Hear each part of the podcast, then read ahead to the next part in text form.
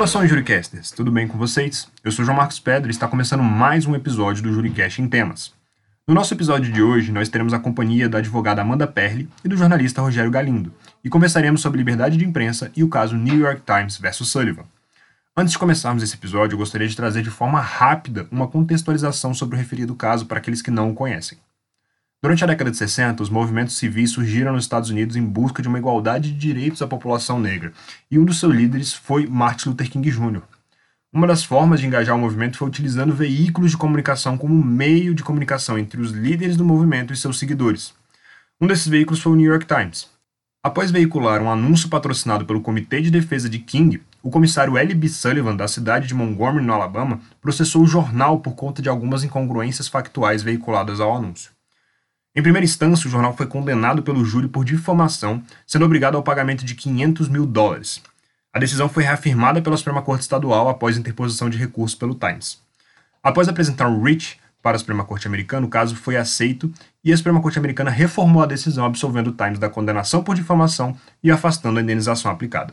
A Scotus reconheceu que o anúncio se encontrava amparado pela imunidade prevista na primeira emenda à Constituição Americana, além de também aplicar a 14ª emenda ao caso. Essa é considerada uma das principais decisões acerca da liberdade de imprensa no mundo, ao reconhecer o papel da imprensa como um meio de manifestação da população contra medidas governamentais. E se você quer conhecer um pouco mais sobre a Suprema Corte Americana, recomendo que você volte a alguns episódios do Juricast em temas que nós trouxemos aqui as semelhanças e as diferenças entre o STF e a SCOTUS. Foi o episódio 1 do Juricast em temas. Então agora fiquem com a entrevista gravada com a Amanda e com o Rogério, e nós esperamos que vocês gostem muito desse episódio.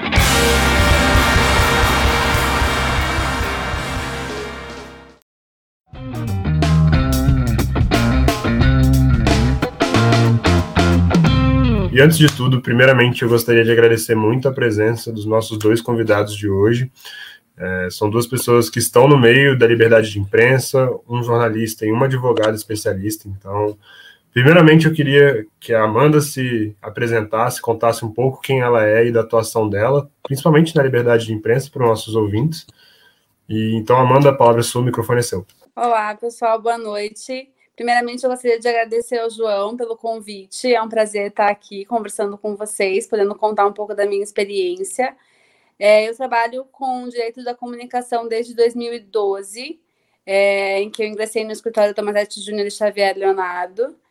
É, desde então, eu trabalhei em, em defesa de em demandas indenizatórias, eu trabalhei com eleitoral também alguns anos. E acredito que esse, esse desse background me permite conversar um pouco com vocês com alguma propriedade a respeito de como que é o dia a dia de quem trabalha com liberdade de imprensa cotidianamente. E do outro lado, não contrário à Amanda, muito pelo contrário, também participando aqui com a gente, Rogério Galindo. Antes de tudo, eu queria te pedir desculpa se eu te chamar de Rodrigo em algum momento, porque eu com certeza sou péssimo com nomes, então já vou adiantar as desculpas. Mas Rogério Galindo, se apresente, conte um pouquinho para o pessoal quem é você e um pouquinho da sua atuação é, como jornalista e na, na, imprensa de forma geral. Você falou do outro lado, eu fiquei pensando que era tipo uma luta de boxe, assim, no outro canto ali. 113 quilos. Né? da pandemia, essa é a realidade. Então, eu, eu sou, sou jornalista aqui em Curitiba, né? É, desde 99, a Amanda não era nascida ainda, me formei. E estou desde sempre cobrindo política, cidades, e que são justamente duas das áreas que, que mais mexem aí com interesses de pessoas que têm condições de processar a gente.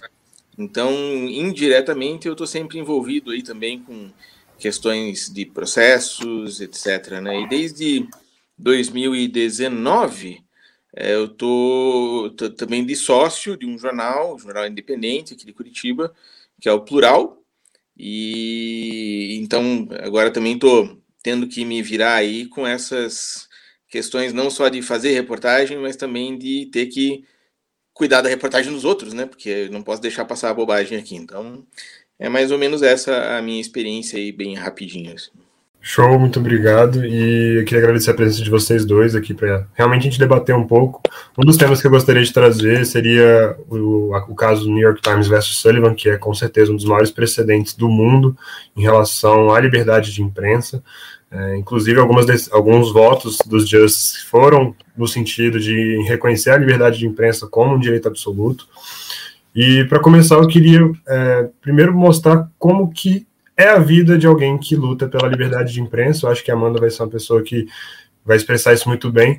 Como é que é trabalhar defendendo jornalistas como, por exemplo, o Rogério, que recorrentemente sofrem ataques, principalmente de agentes estatais. A gente vê Bolsonaro, Trump, entre outros agentes estatais, que volta e meia estão batendo na imprensa como uma forma de, enfim, ludibriar ou então fazer uma autopromoção. Como que é estar na posição de advogado dessas pessoas? É muito recompensador, porque a gente entende que estamos lutando por um valor maior que é a democracia. O jornalismo ele é indispensável para o Estado democrático de direito, ele é indispensável para o direito de informação da sociedade e ele tem como papel principal cobrar as autoridades públicas é, dos seus deveres constitucionais. Então, poder atuar nisso é, é, um, é um privilégio, na verdade. E, claro, tem os seus, os seus percalços. É muito difícil defender jornalista porque o jornalismo ele é atacado, como você falou, diariamente. E ele é atacado de forma espúria, muitas vezes. É, mas é, é, muito, é muito recompensador. E você, Rogério, na posição de jornalista, como é que é ser, às vezes, o alvo só por ter passado a informação, só por realmente ter feito seu papel como jornalista e divulgador de informações, principalmente na área política, que eu vejo que você se envolve bastante. É, tem, tem as duas possibilidades, né? Tem já eu perdi um processo só na minha vida, porque naquele momento eu tinha de fato errado, errado até de uma maneira um pouco tosca. Então, às vezes a gente realmente erra e daí né, o direito da pessoa de entrar com o processo e, e ser assim, acontece, então, uh, nesse caso, você baixa a cabeça e tudo bem. O que a gente se incomoda mesmo é como a Amanda disse, quando a gente percebe que você não errou, que você fez simplesmente aquilo que é não só constitucional e legal, como é moral e está dentro daquilo que você precisa fazer do ponto de vista da, da democracia, e alguém vem por motivos espúrios, por motivos é, que não são nada republicanos, como está na moda dizer, tentar te processar para intimidar mesmo, para retaliação. Aí esse, esse é o, o, ponto, né? Acho que é aí que a gente está é, tem que debater, porque às vezes parece que o poder econômico e, inclusive, o conhecimento das brechas jurídicas de certa parte do Estado aí levam a uma situação que, que é bastante complicada e temerária para a democracia e para o jornalismo. Né? Saindo um pouquinho dessa, desse lado teórico, né, de falar sobre censura, de falar sobre ataques à imprensa, é, pode vir de qualquer um dos dois. Vocês têm alguma história assim marcante sobre essa, esses ataques assim que vocês olharam e falaram não é possível que isso aconteceu? Algum dos dois teria alguma história assim para contar para gente? Galinho tem. Eu acho que até do que, que a Amanda vai falar da de uma, de uma casa de uma novela, não é, Amanda? A gente teve em 2018, isso não é relacionado à imprensa diretamente, mas a gente teve em 2018 uma série de demandas judiciais movidas por policiais em razão da novela Insensato Coração. A novela incluía uma crítica genérica à polícia, uma crítica inserida num conceito artístico, no conceito, no contexto da novela mesmo, e a gente teve 58 demandas individuais de policiais ao longo de todo o estado do Paraná é, a, a, respeito dessa novela, dessa cena da novela, pedindo indenização por danos morais. Essa é uma estratégia que a gente vê muito, a Folha de São Paulo já foi vítima disso, é, o Rogério Galindo foi, foi, foi sofreu isso também, a Gazeta do Povo. Então, a gente nota que essa é uma das estratégias de intimidação que é utilizada contra, contra jornalistas é, que criticam determinados nichos, assim. A Folha sofreu essa matéria dos pastores da Universal, se eu não me engano, fiéis da Universal. eram fiéis, né? Eles Isso. a Elvira Lobato, né? Foi processada no país inteiro. Aquele, a mulher basicamente desistiu da profissão, né? Porque foi tão cruel aquilo que ela acabou, acabou desistindo. E é uma baita repórter. E qual foi a novela que você sofreu, Rogério, que a Amanda comentou?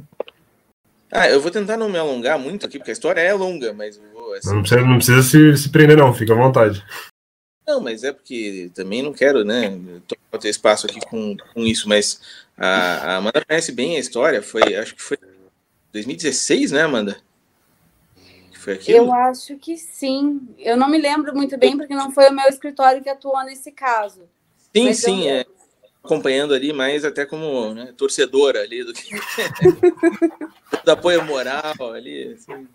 Mas a, a, foi, acho que foi 2016, sim. A gente, a gente fez a, uma matéria na, na Gazeta do Povo, duas matérias, na verdade, uma coluna, que era minha, e, e é, sobre salários e, e, rendimentos em geral de promotores, procuradores, juízes e desembargadores do Paraná, mostrando que eles tinham recebido, em média, naquele ano, é, mais do que o teto constitucional do funcionalismo, e não de maneira ilegal, mas sim por meio de todos aqueles né, adendos, aditivos e penduricalhos e daí a gente, a gente não questionava a legalidade daquilo, né? a gente mostrava que o teto, na verdade, é, é, um, é um teto meio falso, né? Porque em alguns casos ali tinha gente recebendo 100, 200, 300 mil reais num único mês.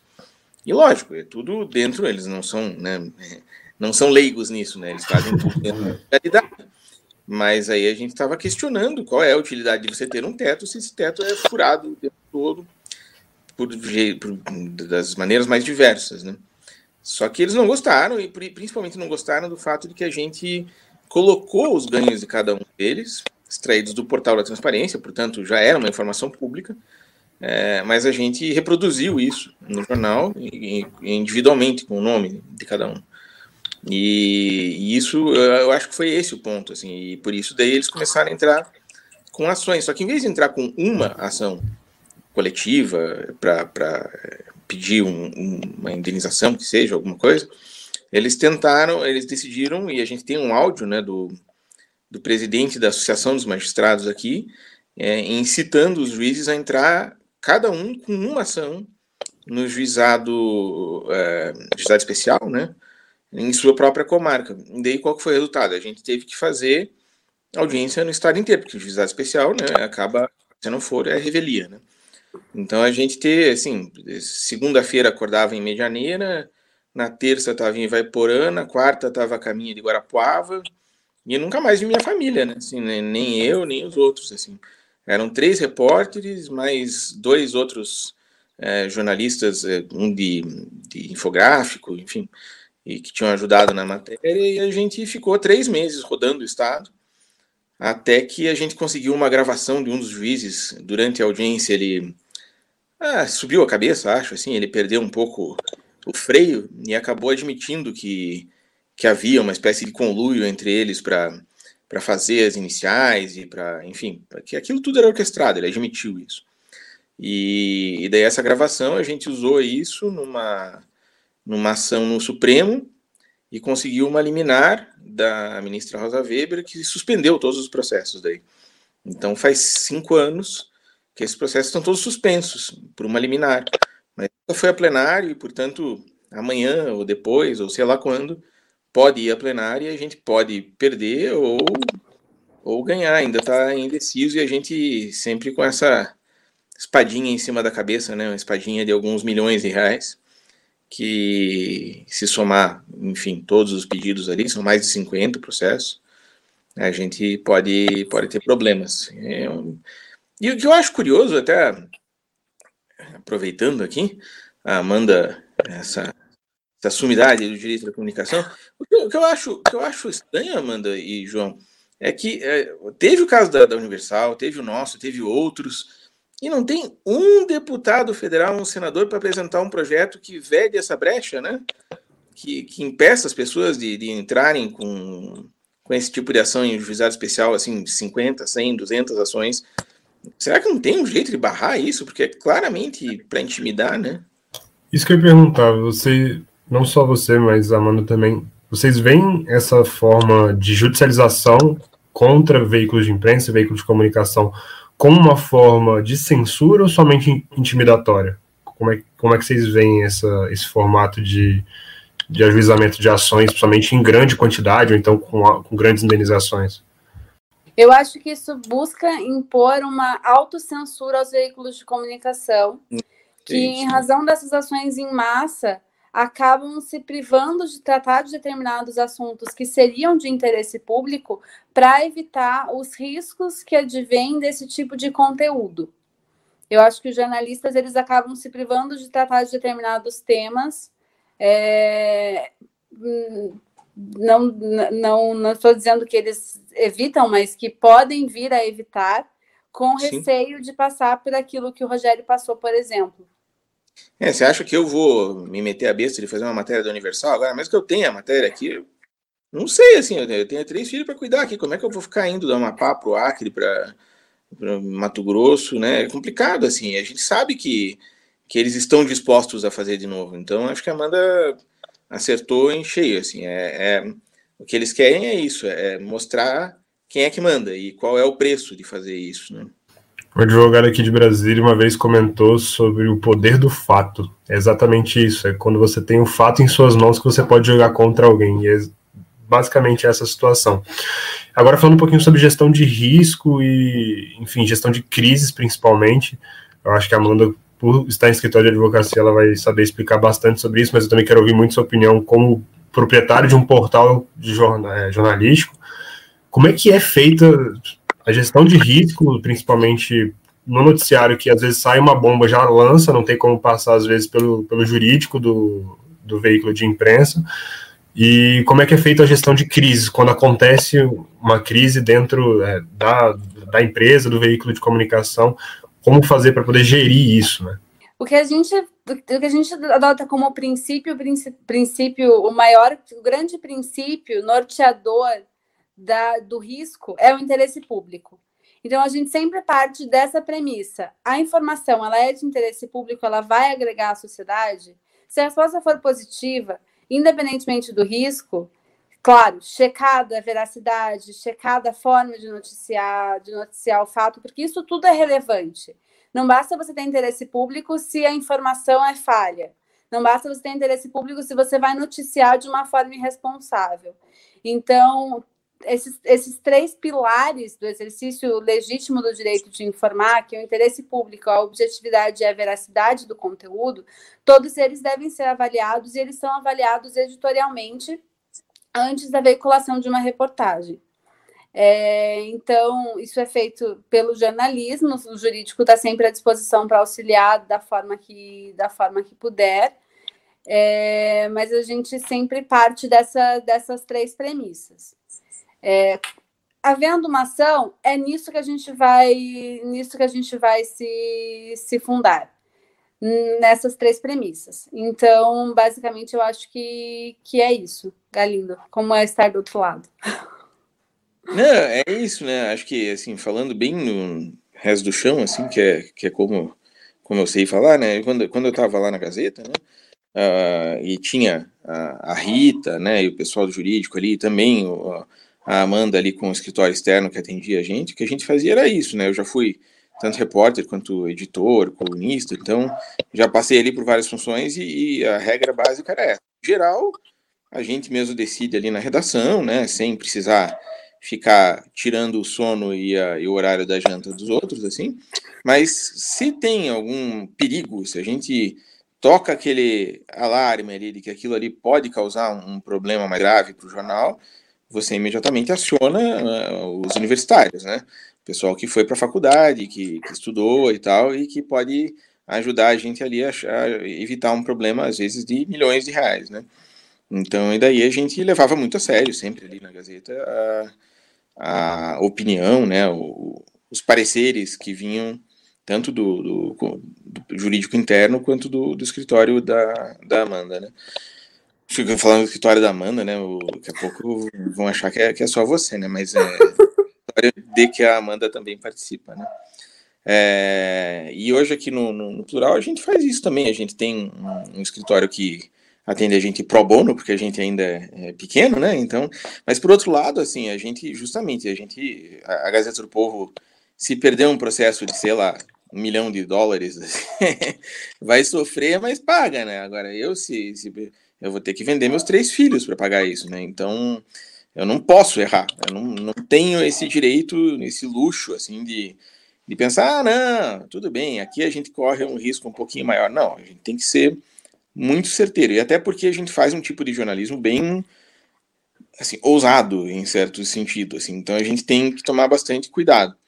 Então, deu alguma dúvida, a gente aciona o jurídico, e pelo amor de Deus, né, se tiver alguma coisa aí, você me avise, porque senão a gente está lascado. Até hoje, em dois anos e meio de plural, a gente só tem um processo, graças a Deus, e devido a esses cuidados que a gente toma, né? E vamos ganhar esse processo também. Então, não, mas assim, porque a gente é muito cuidadoso. Assim. O que não quer dizer que a gente não publique as coisas. A gente publica e publica coisas bem até agressivas, às vezes, se for comparar assim, com, com a concorrência. Assim. Mas sempre com todos os devidos cuidados para respeitar como a Amanda disse, né? Assim, tem que ser verdade, tem que estar tá bem apurado e tem que ser de interesse público. Então, a gente sempre é, prima por isso, mas daí também não vamos fugir de medo, né? Como um veículo de imprensa menor, como o Plural, por exemplo, essas ações, basicamente, elas podem fechar um jornal, né? Essas Pode. ações, principalmente em grande escala ou então de grande indenização, elas são um risco sério, né, para aquele veículo, né? Tem uma história curiosa do Congresso em Foco, que até não é um veículo tão pequeno, né? Assim, mas, enfim, já foi menor, né? E quando eles fizeram uma série de matérias, não sei se a Amanda lembra disso, eles fizeram uma série de matérias sobre os super salários no Congresso Federal, no Senado especificamente. E daí os, as pessoas cujos salários foram mencionados entraram todas com processo contra eles.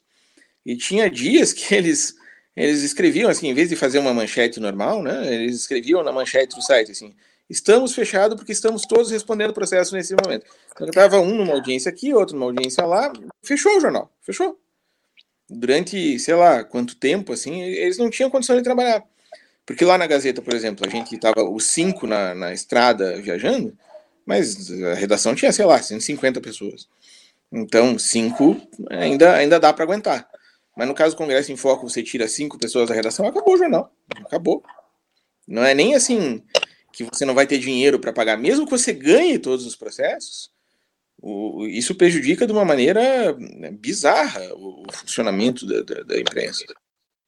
Sim, você tem que contingenciar esses valores, você tem que fazer todo um planejamento contábil de auditoria para esses, esses valores, para você se preparar, porque por mais que a jurisprudência seja favorável, você tenha, você confie no seu escritório, o risco ele sempre existe. Puxando para aquela realidade de 64, quando ocorreu o New York Times versus Sullivan, o Times foi processado pelo Sullivan, que era um agente estatal que, enfim, se sentiu, de certa forma, lesado por um, um, um advertisement, né, que é como se fosse um anúncio, que diz ele que lesou ele. É, o Times foi condenado em duas instâncias, quando chegou na Suprema Corte Americana, foi revertido. Hoje em dia, eu vejo que o cenário ele é, ele é literalmente inverso não, é, não são os veículos de imprensa que efetivamente causam danos ao agente estatal. Eu vejo que hoje em dia os agentes, os agentes estatais que têm causado mais danos aos jornais. E os jornais, eles têm se posicionado de alguma forma perante essa, esses ataques ou não? Eles têm preferido não judicializar? Tem sido uma postura de vocês não judicializam, a gente não judicializa? Como é que tem sido isso? Dona Amanda, você que é mais isso sabida aí. Assim. Eu acho que vai depender muito de veículo para veículo, pelo que eu tenho visto. Os veículos eles têm preferido não levar essas questões para frente, porque eles interpretam isso como ossos do ofício. Eu até agora não tenho informação de alguma ação movida por um veículo contra algum agente público, até porque existe toda aquela questão de prova de dano e tudo mais, que dificultaria um processo desse, desse nível, e eu acho que os veículos não estariam dispostos a ingressar nessa briga, até porque eu, pessoalmente, não, não acho que, que seria uma briga que valeria a pena. Mas sobre, eu não sei se eu entendi bem tua, tua questão, João, Mas, assim, por, por um lado, a, a, gente tem que separar bem o que, que é a situação americana e a situação aqui, né? É, falando de hoje em dia, né? A questão lá de 64 a gente pode até falar com mais calma, assim, você vai falar com muito mais propriedade, assim, mas é, que eu vejo hoje, por exemplo, vamos supor a situação do Trump com a imprensa americana e a situação com o Bolsonaro com a imprensa brasileira, né?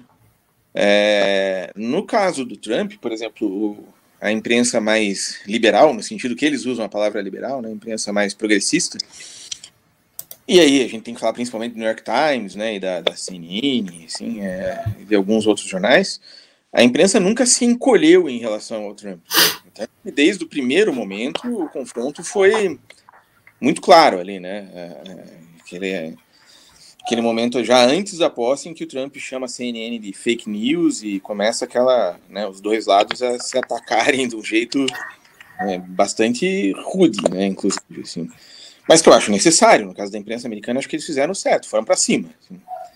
Agora, no caso brasileiro, eu acho que tanto a imprensa quanto as demais instituições, inclusive instituições estatais, né, assim, é, demoraram muito para reagir ao mesmo tipo de agressão é, da parte do presidente. Assim, acho que é, a exceção talvez de um ou outro veículo grande, por exemplo, a Folha de São Paulo, e de veículos pequenos que sozinhos não têm condição de fazer muita coisa, assim, a, a maior parte da imprensa é, tentou esse essa convivência, esse modus vivendi, né, é, com, com o Bolsonaro durante tempo demais e acabou deixando que a situação chegasse nesse limite agora em que o presidente fala claramente que pode, sabe-se lá como, cancelar a eleição caso não façam do jeitinho que ele quer. Então, eu acho que a imprensa americana, até pela tradição democrática pela tradição de defesa da liberdade que eles têm, agiu de uma maneira muito mais uh, sei lá qual é a palavra, assim, mais uh, corajosa, ia dizer viril, mas daí fica parecendo uma coisa machista, assim, mas de uma maneira muito mais corajosa, e a imprensa brasileira, e não só a imprensa, mas inclusive o judiciário e, tudo mais, tiveram uma postura um pouco uh, covarde, assim, eu acho, assim. Então eu acho que eu, eu, eu, concordo com você nesse ponto, assim, a, o governo dominou a imprensa e, e deixou com que ela se tornasse um pouco assim inofensiva, assim, sabe? Ah, nesse caso, mas eu não sei, não sei nem se era essa a tua questão. Mas agora é basicamente essa mesma, mas eu queria entender na sua visão realmente para os dias atuais, por que, que você acha que os veículos de imprensa brasileiros e americanos tiveram essa diferença de postura, enquanto lá tiveram uma postura muito mais ofensiva e aqui um pouco mais na defensiva e evitando esse combate? É, eu, não sou nenhum sociólogo da vida americana para isso assim a mais a fundo, né? Mas eu acho que assim, eu, eu, eu assim tenho uma adoração pelo New York Times. Assim, acho que eles são o melhor jornal do mundo e eles têm uma tradição de defesa da liberdade, dos valores democráticos que nenhum outro jornal no mundo tem. E acho que eles mantiveram essa tradição e fizeram jus a ela nesse momento em que a democracia se viu aviltada ali, né? Aí no Brasil a gente tem pelo contrário, né? A gente tem a tradição de uma elite que não é, não está normalmente pensando em grandes princípios e grandes valores democráticos, e sim tentando fazer ajustes para se manter numa posição de privilégios e benefícios, que sempre foi a, a situação deles. E acho que foi mais uma vez o que o que imperou, né? Você, o Estadão, por exemplo, é, é um jornal que, que em outros momentos já foi muito mais combativo, né? mas que diante das ameaças do Bolsonaro se encolheu de uma maneira, é, para mim, muito decepcionante. Assim. Eu, eu fico triste de ver a maneira como a grande mídia brasileira se posicionou em relação ao presidente. Aproveitando essa, esse contexto Trump e Bolsonaro também, eu vejo que tem muitos, é, eu vejo assim, principalmente apoiadores do Bolsonaro falando sobre isso em relação a uma imprensa que não é parcial, como se fosse obrigação da imprensa ser parcial. Principalmente Rogério, que, enfim, proprietário do Plural e está realmente envolvido como jornalista. Você acha que realmente a imprensa deveria ser é, imparcial e trouxesse somente informações de forma neutra ou não? A imprensa ela realmente tem que ser algo, é, algo parcial, pode trazer lado A, lado B, da forma que quiser, e cabe ao leitor buscar outros, outros canais, outros veículos de comunicação para poder realmente se interar sobre todas as visões daquela, daquele fato. Amanda, você que é uma moça que conhece mais de teorias, aí me ajude. Eu acho que a imprensa ela tem o dever de criticar, ela tem o dever de expor opinião, de forma a permitir que a sociedade ela própria forme a opinião pública, que cada cidadão possa, com base num ponto, num contraponto, formar a sua própria opinião. Eu acho que uma imprensa imparcial ela, ela não atende, uma imprensa, uma imprensa 100% imparcial, ela não atende os princípios democráticos. Eu acho que ela não contribui é, com o debate público, que é uma das funções da imprensa. A gente não pode esquecer que um, a liberdade de imprensa ela não é feita só da narrativa de fatos, porque a narrativa de fatos ela é efetivamente imparcial. Ela é feita do direito de crítica também a liberdade de imprensa vai, alcança essas duas vertentes e é, uma é indissociável da outra, na minha opinião. É, é, eu, eu, acho que você resumiu em um minuto que eu vou precisar de cinco para falar de uma maneira mais, é, mais assim, mais leiga, mas, mas assim, vendo, vendo que eu estava eu tava conversando um dia desses com a gente tem um grupinho de jornalistas é, que a gente fica discutindo justamente esse tipo de coisa, assim, né? E tem um, um, grande amigo meu que é um grande jornalista, que é o Rafael Moro Martins, que é do TEP, né, que é um veículo que está fazendo um trabalho bastante interessante aqui no Brasil, né? E, e ele estava falando que durante muito tempo, e eu concordo com ele, durante muito tempo aqui no Brasil, a gente caiu na esparrela de que ser imparcial significava você, sempre que dá uma notícia, por exemplo, contra o PSDB, você ter que relativizar e dizendo, veja sempre, não é só o PSDB que faz isso. Ou se você fala do PT, você tem que falar dos outros também.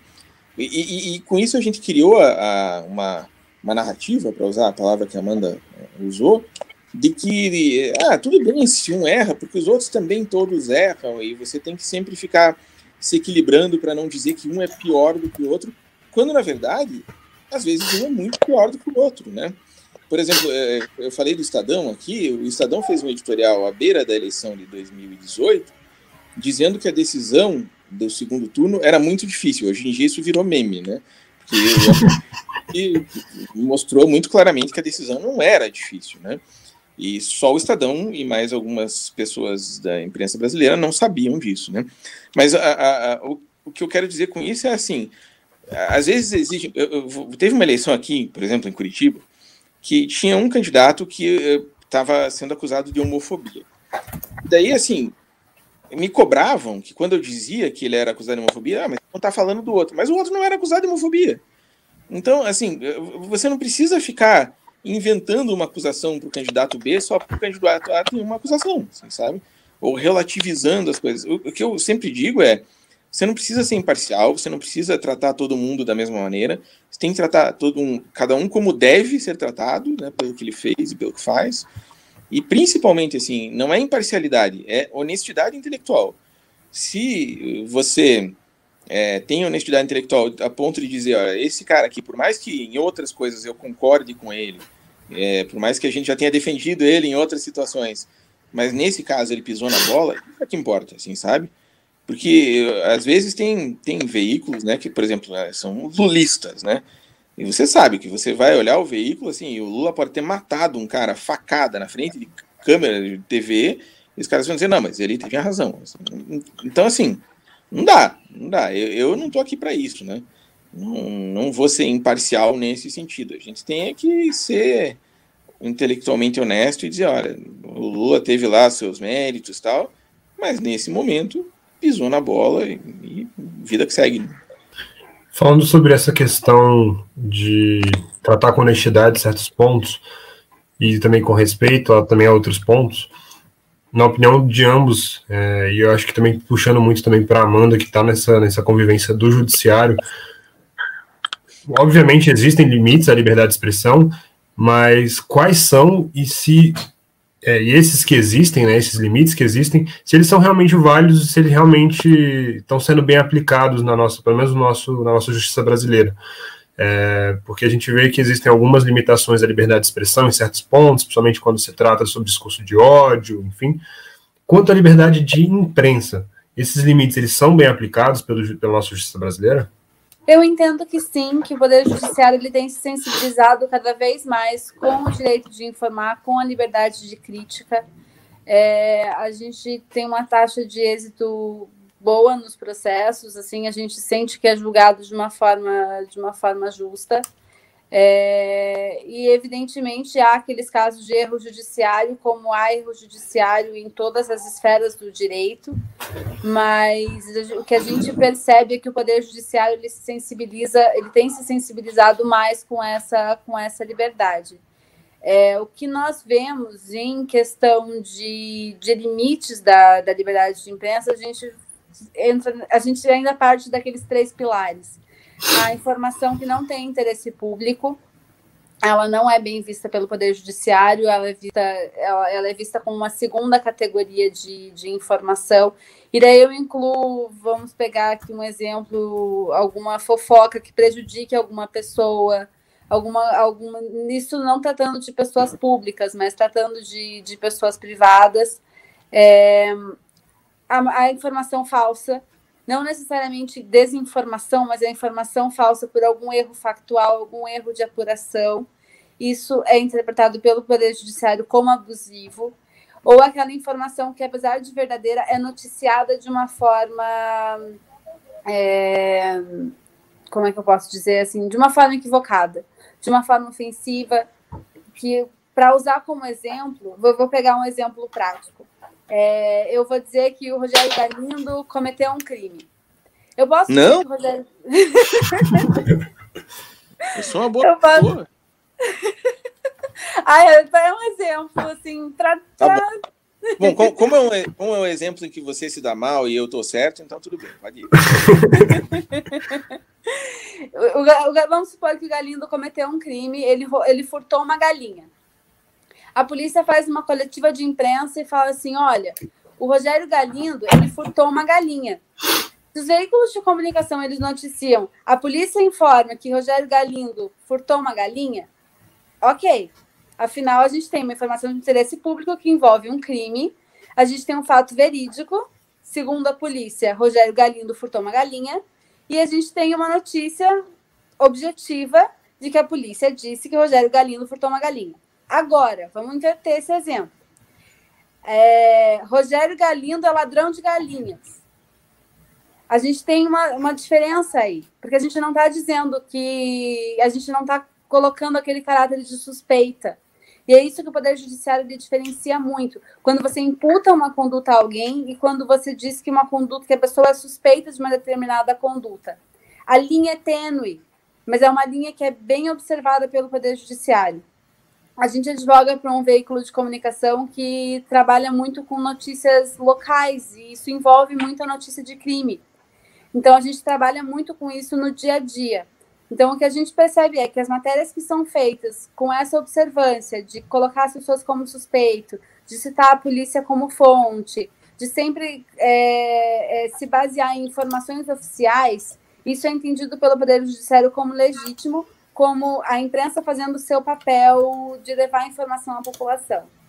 Agora a gente pega isso, a gente vê muito em programa policialesco, esses programas de TV é, que usam muito adjetivo, é, efetivamente criticam de uma forma é, forte assim os, os envolvidos e tal e eles retiram um pouco essa questão da suspeita. Eles imputam as condutas alguns alguns desses programas né? Aí eu vejo um risco muito grande de, de uma condenação de alguma de alguma medida judicial ser exitosa. Então esses programas de fim de tarde ali são bem perigosos né? Os advogados de liberdade de, de imprensa sofrem com esses com esses veículos né? Pelo amor de Deus, né? E tem mais é que sofrer mesmo, porque olha. eu lembro uma vez, eu não sei, a, a Amanda mais jovem do que eu, por mais ou menos uns 30 anos, assim, então talvez ela não lembre, assim. Mas teve, teve um caso, Amanda, não sei se você vai lembrar, acho que foi na Bahia. Era um desses programas, tipo Brasil Urgente, Cidade Alerta, sei lá. Era no regional, assim, não era no, no que passou no país inteiro, mas ficou famoso, assim. Que o, o, era um rapaz negro, né, claro, né? Tinha sido preso, aí aquela história, né? O cara na delegacia, sem camisa, sendo entrevistado, né, com as mãos algemadas para trás, essas coisas. Assim. E a repórter em cima dele, com a câmera, né? Sozinhos ali, e perguntando, mas você estuprou ela? E o, e o cara dizia, não, não estuprei, não tinha prova, não tinha nada, né? Não estuprei. Você estuprou. não estuprei. Daí chegou uma hora que a, a, acho que a repórter estava irritada, porque ela não conseguia tirar a confissão dele, e ela falou, mas você pensou em estuprar. Caramba. É, é, mental, rapaz. Assim, foi a única vez que eu vi. Lógico, ela foi demitida e tudo mais. Mas assim, é, é, nesse nível a coisa, né? De repente, é só ver o que o nosso amigo Siqueira Júnior fez recentemente, né? Não era nem. A imagem dele veio na hora quando a Amanda foi, foi descrevendo os jornalistas que adjetivam, imputam. É. Eu falei, nossa. Eu só não mas falei o nome porque eu dei um medo de processo. É, mas aí é crime mesmo, aí tem que, tem que. O judiciário tem mais que condenar mesmo. Pois é, isso no judiciário, então, esse tipo de, de figura realmente são condenados, são realmente figuras que não são bem vistas, né, Amanda? É, e, e é, uma, é, uma, é muito análise de discurso. Eu percebo que os, os desembargadores, principalmente, eles vão na minúcia do texto eles pegam as expressões, eles veem é, como que uma determinada palavra foi utilizada, eles, eles sempre fazem questão de recortar os trechos da matéria que falam, tipo, segundo a polícia, suspeitos de, para exatamente mostrar que, que o texto importa. Não é uhum. só a notícia em si, mas é a forma como você escolhe contar essa notícia que é tão importante quanto o que você está contando. Porque você está tratando de vidas das pessoas. E muitas dessas pessoas que são, que são presas hoje, elas são absolvidas amanhã. Sim. Então a gente acaba se vendo numa sinuca de tipo, o que, que você faz com uma matéria que se tornou desatualizada de repente? Uma pessoa até ontem ela era, ela era acusada pelo Ministério Público, mas hoje ela foi absolvida. Ou o próprio Ministério Público ele entendeu pelo arquivamento da denúncia. Acontece também. Inclusive, eu sei que vocês hoje lidam muito com direito ao esquecimento por causa disso, né, Amanda? Muito, muito. É o nosso. É, é o que a gente tem, assim, 90% dos nossos casos são sobre direito ao esquecimento. E, e o STF já julgou inconstitucional, né, essa questão. Isso. Então, entra mais em pauta ainda porque não foi retirado né, do, nosso, do nosso ordenamento. Isso, e... mas o Poder Judiciário. Desculpa de interromper, João. Claro. Mas mesmo antes do STF julgar incompatível com o ordenamento constitucional o direito ao esquecimento, ele já era afastado pelo Poder Judiciário, sabe? A gente tinha muitos poucos casos de, de reconhecimento do direito ao esquecimento, pelo menos aqui no Paraná. Entendi. Um ponto que eu fiquei em dúvida: você falou sobre as informações sem interesse público. É, são casos basicamente da vida particular que não envolvem aquele agente público? Seria mais ou menos isso? Mais ou menos, porque mesmo questões particulares da vida de um agente público, elas podem ter relevância. Então, vamos supor o Collor e a magia negra, por exemplo. É um assunto de interesse público. que foi. O Bill Gates enfim, e a Mônica Levinsky, né? O Bill Gates e a Mônica Levinsky, exatamente, um exemplo assim melhor que o meu. Eu não vou esquecer do, do caso também do presidente do CAD, que também foi noticiado pelo Metrópolis que ele estava coordenando uma sessão do CAD bêbado. Também, também. Eu não ouvi essa, essa notícia, eu não sabia. Essa, essa, essa é um bafafá, porque a notícia ela tem algumas informações no final dela que não são só sobre ele estar bêbado, mas também sobre a vida privada dele relacionado também à contratação de secretária e algumas outras questões. Opa, essa matéria eu quero ver, eu vou ter que procurar no Google agora. Eu mando o link para vocês. Mas é mais ou menos isso, né? São essas questões da vida particular que não estão sequer envolvidas é, e têm realmente um interesse público, então. Isso. É, Vamos pegar um exemplo, alguma coisa sobre a filha do Bolsonaro, que é criança. Assim, esse tipo de coisa. A linha é tênue também. Porque quando a gente está falando de agente público, tudo parece de interesse público, mas nem tudo é. Então, é, a, linha, a linha é meio tênue, mas quando eu falo em vida particular, eu estou querendo ir mais assim, pessoas privadas, pessoas que não, não têm uma notoriedade, não têm uma, uma vida pública, é nesse sentido que eu falo da ausência de interesse público. Interesse público não necessariamente ele vai até onde sua curiosidade vai, né? Exatamente. Eu não lembro quem foi que fez essa diferenciação entre o que é interesse público e o que é interesse do público. É. tem alguma, algum acordo, um paradigma que fala isso. Não me lembro quem, não lembro quem foi o autor, mas. Principalmente o brasileiro que gosta de um bafafá, né? Então o interesse do público ah. às vezes se difere bastante. Né? Agora, se, se, você me permitir, João, vou, vou fazer claro. uma adenda, porque a Amanda que frequenta tribunais, né, doutora Amanda, desculpa, assim, doutora Amanda que frequenta tribunais e não, não vai poder falar algumas coisas, então falo eu aqui. Mas ela ela estava dizendo ali sobre a, a, correção, né, de modo geral, das decisões do judiciário em questões de liberdade de imprensa e tal. Eu vou fazer só assim uma, uma que não, não é assim um contraponto, mas uma exceção talvez que acontece quando a, a gente atinge o corporativismo do próprio judiciário. Né? Então, assim, se, se você faz uma matéria em que o assunto é uma outra pessoa qualquer, me parece, e aí eu posso estar sendo injusto, mas me parece que a tendência é que tudo seja julgado com correção e dentro da lei. Agora, se a, a, a pessoa que é objeto da matéria é um promotor, procurador, juiz, aí eu tenho a impressão que a coisa muda um pouco de figura, assim, sabe? Eu lembro, eu não sei se eu posso falar desse caso aqui, mas acho que posso, acho que já foi inclusive encerrado, mas eu não vou dar os detalhes todos, assim, porque senão, né, enfim. Genérico, mas, fica mais fácil. É, eu fui, eu fui como uma vez, eu vou começar a contar, a Amanda já vai saber o que é, se, se eu não puder falar, você me para. Mas é, uma vez eu fui... O bom de estar no podcast com a própria advogada por causa disso. Já é, tá ali para poder impor limite já. É, uma vez eu fui como preposto da Gazeta numa ação num estado qualquer da região norte do Brasil e, e a, a, ação tratava de um, de um ex-presidente do tribunal daquele estado. E na verdade, assim, a gente tinha feito uma matéria aqui, nem eu, nem não era eu, não tinha nada a ver com isso, assim, fui só de preposto mesmo. Mas a, a matéria falava que um parente daquele desembargador havia cometido um crime aqui. Só que o título da matéria dizia parente de presidente do tribunal do estado do, na região norte do país é pego cometendo crime. E eu cheguei lá só para representar o jornal, assim, né? Rapaz, o que eu ouvi daquele Meu Deus. O cara, ele passou mais ou menos uns 50 minutos falando sobre o Duque de Caxias. E se por acaso o tetranetro do Duque de Caxias cometeu alguma coisa, vocês vão conspurcar a imagem dele também? Mas não, não é isso. Mas, mas olha, assim, não tinha conversa, assim, não tinha. Ele não me deixou nem abrir a boca, assim. Foi. Ele chegou lá, eu sentei e comecei a levar a babada, assim. Foi direto, assim, uma hora. Assim. e foi o presidente do tribunal que era o parente dele. É, não, e daí o juiz, que era, lógico, né? Era amigo do, do da pessoa em questão, né? Nossa. Foi, foi uma coisa bizarra, assim, e a gente foi condenado. Eu não lembro, na época, acho que foi 90 mil reais, não lembro. Depois acabou diminuindo o valor, acho. Não, depois a gente ganhou o processo, foi revertido no tribunal. Em Brasília, né? Ou não?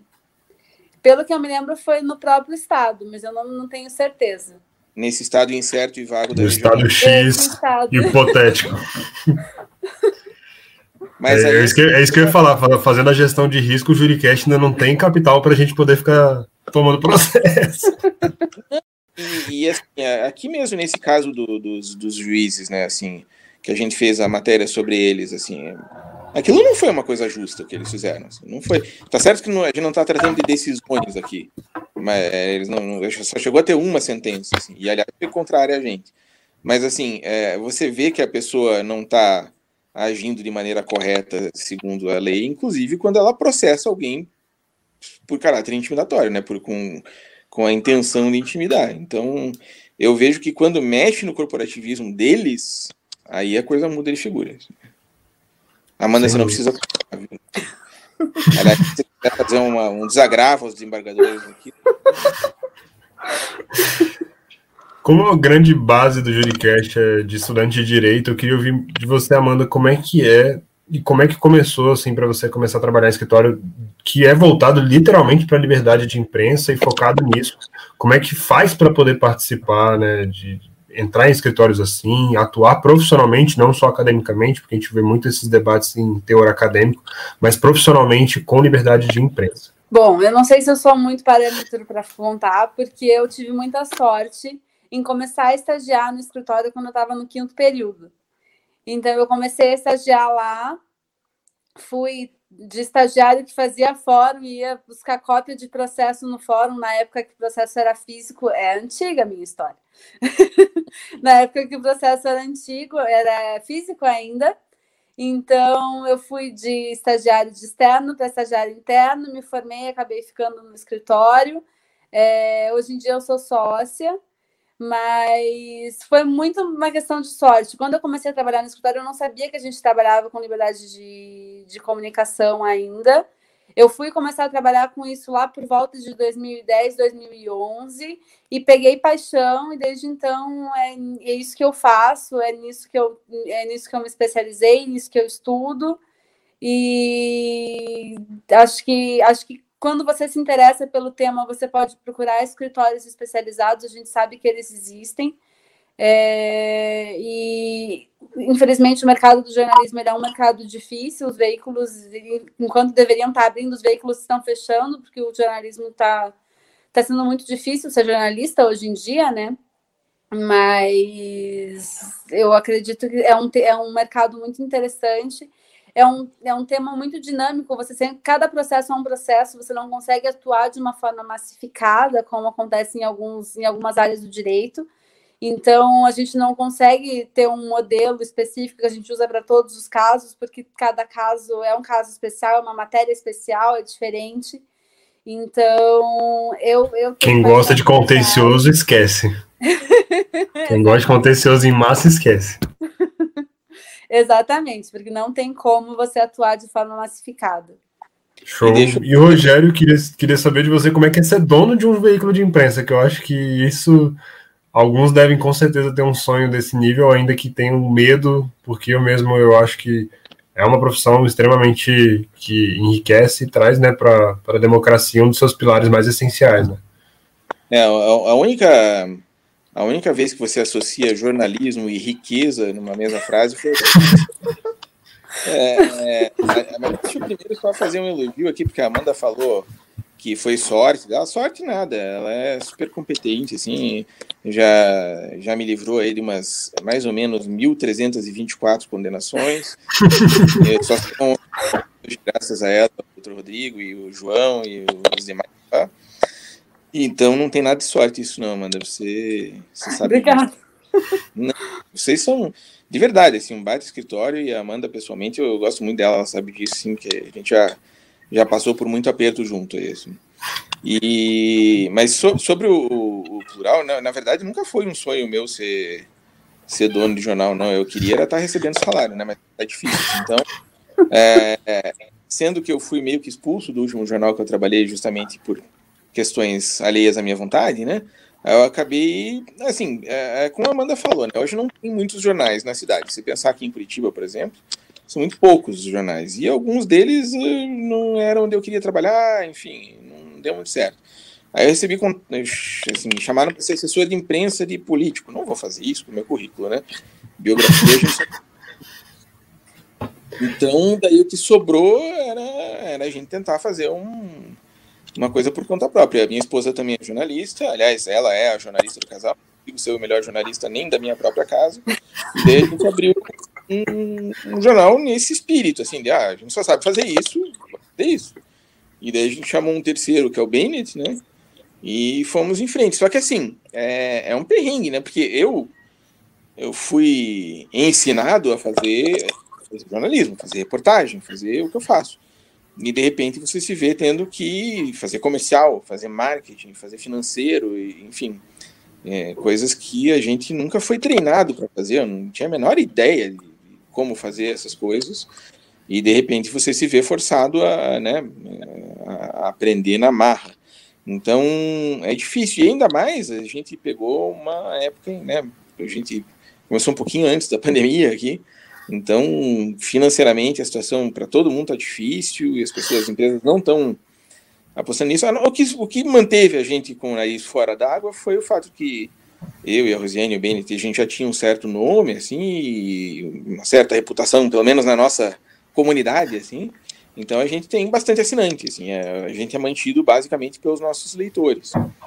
E que é o, isso sim, isso sim é um sonho, né? Você ser mantido pelos leitores mais do que por anunciantes ou outras formas de, de arrecadação. Mas tá, tá indo bem, a gente tá crescendo. Hoje nós já somos 15 pessoas aqui no, no plural, assim, já, já dá para fazer alguma coisa, mas falta bastante ainda. Vamos chegar lá. Os leitores para os jornalistas é igual os fãs para os cantores, né? Então você está recebendo para agradá-los é uma coisa assim, né? eu, eu acredito que seja gratificante. É, porque, é, é, inclusive pensando em termos de liberdade de imprensa, né? Porque, é, assim, anúncio, por exemplo, é, é legal, mas assim, a gente não aceita aqui no plural, a gente não aceita anúncio e instituição pública, prefeitura, governo do estado, nada, assim, assembleia. Já fomos procurados, mas a gente não aceita, porque a gente sabe que isso pode se tornar um meio de pressão para que essas instituições é, mantenham você refém daquele dinheiro e, e para que você não cubra o, as, as, as ações dos, dos entes públicos como devia, né? Então isso já tira a essa é a principal receita de muitos veículos. Né? E, e, e, mesmo o anunciante particular também, assim, vamos supor que você, é, sei lá, o teu anunciante é um investigado numa situação qualquer lá. É complicado. Então, o Le Monde, uma época, era famoso porque era, não sei se ainda é, o único jornal do mundo que era sustentado unicamente pelos seus assinantes e leitores. Assim. E daí, aí realmente você é livre. Aí você pode fazer o que for. E se o anunciante Falar o que quiser. é, é o ideal. Assim. Então, perfeito, Amanda e Rogério, muito obrigado por terem aceitado esse convite. Foi um bate-papo muito legal e bem, bem extrovertido. Então, é, muito obrigado por terem aceitado essa proposta, por terem conversado aqui com a gente. Vou deixar esse espaço para vocês dois. A gente chama aqui no, no Juricast de considerações finais. Então, podem fazer as considerações finais de vocês e reitero o agradecimento é, em meu nome e em nome do Juricast.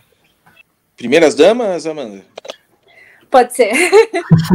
Bom, João, eu queria agradecer pelo convite, queria agradecer a todo mundo que está ouvindo. Foi um prazer participar do Juricast.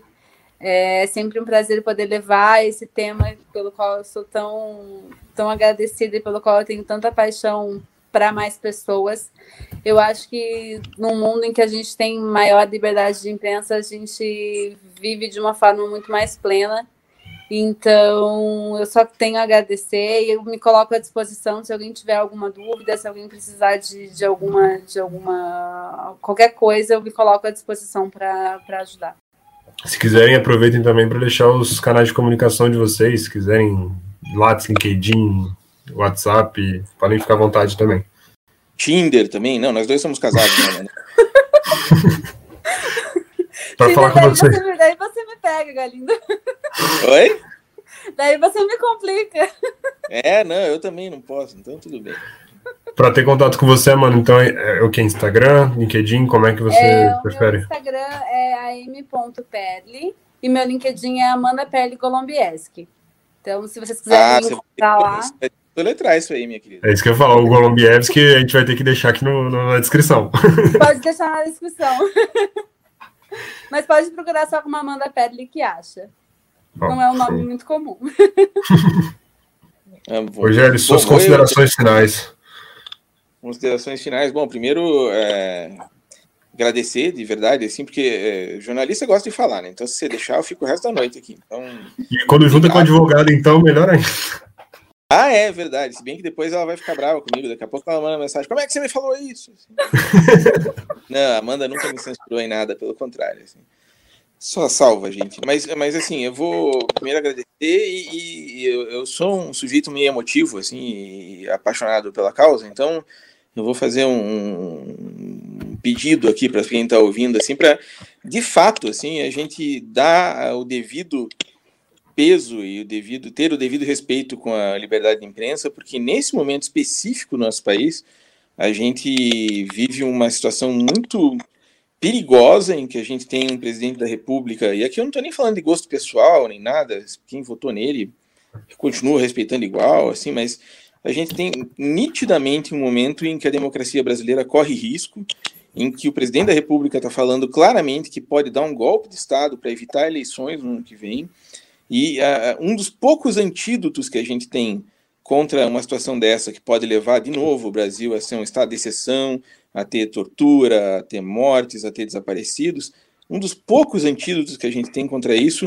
é a liberdade de imprensa. É gente como a Amanda que está defendendo o jornalismo, são os jornalistas espalhados pelo Brasil inteiro. Eu não estou dizendo aqui que jornalista é santo, que jornalista tem que ter privilégio, mas assim, a, o fato de haver gente cobrindo isso, de haver gente discutindo isso e levando esses temas para a população, mesmo quando há ameaças para os próprios jornalistas e para os veículos que fazem isso, eu acho que isso é uma coisa importantíssima para que a gente mantenha o Brasil como uma sociedade séria, livre, independente e democrática, que acho que é o mínimo que a gente precisa para esse país ser decente como a gente espera para a gente e para os nossos filhos. Então, assim, sem advogados não existe um bom país e sem jornalistas, eu não estou falando de mim aqui, eu estou um zero, um nada, mas assim, a gente tem que ter respeito pela, pela imprensa, não pelo, pelo jornalista X ou Y, assim,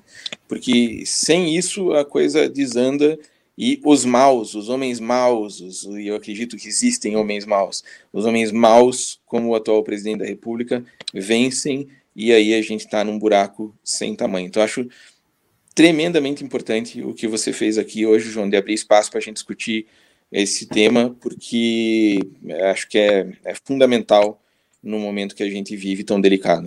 Show, muito obrigado, muito obrigado pela presença, pelas palavras e por realmente terem disposto essa uma hora aqui que a gente está debatendo sobre isso e por terem colaborado com o Juricast. Então, agradeço vocês, agradeço quem assistiu a live, quem está ouvindo é, já nas plataformas de áudio e a gente encerra esse episódio por aqui.